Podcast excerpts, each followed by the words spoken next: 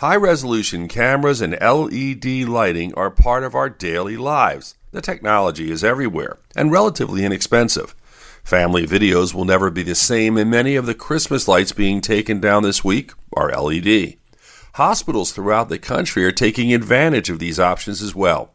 In many modern day operating rooms, the dramatic improvements in lighting and the ability to generate clear real time images of blood vessels and organs are making operations far more precise than they've ever been. Another key advantage is the ability to produce 3D videos that can be used to train younger physicians and allow surgeons and other doctors to look back at surgical procedures.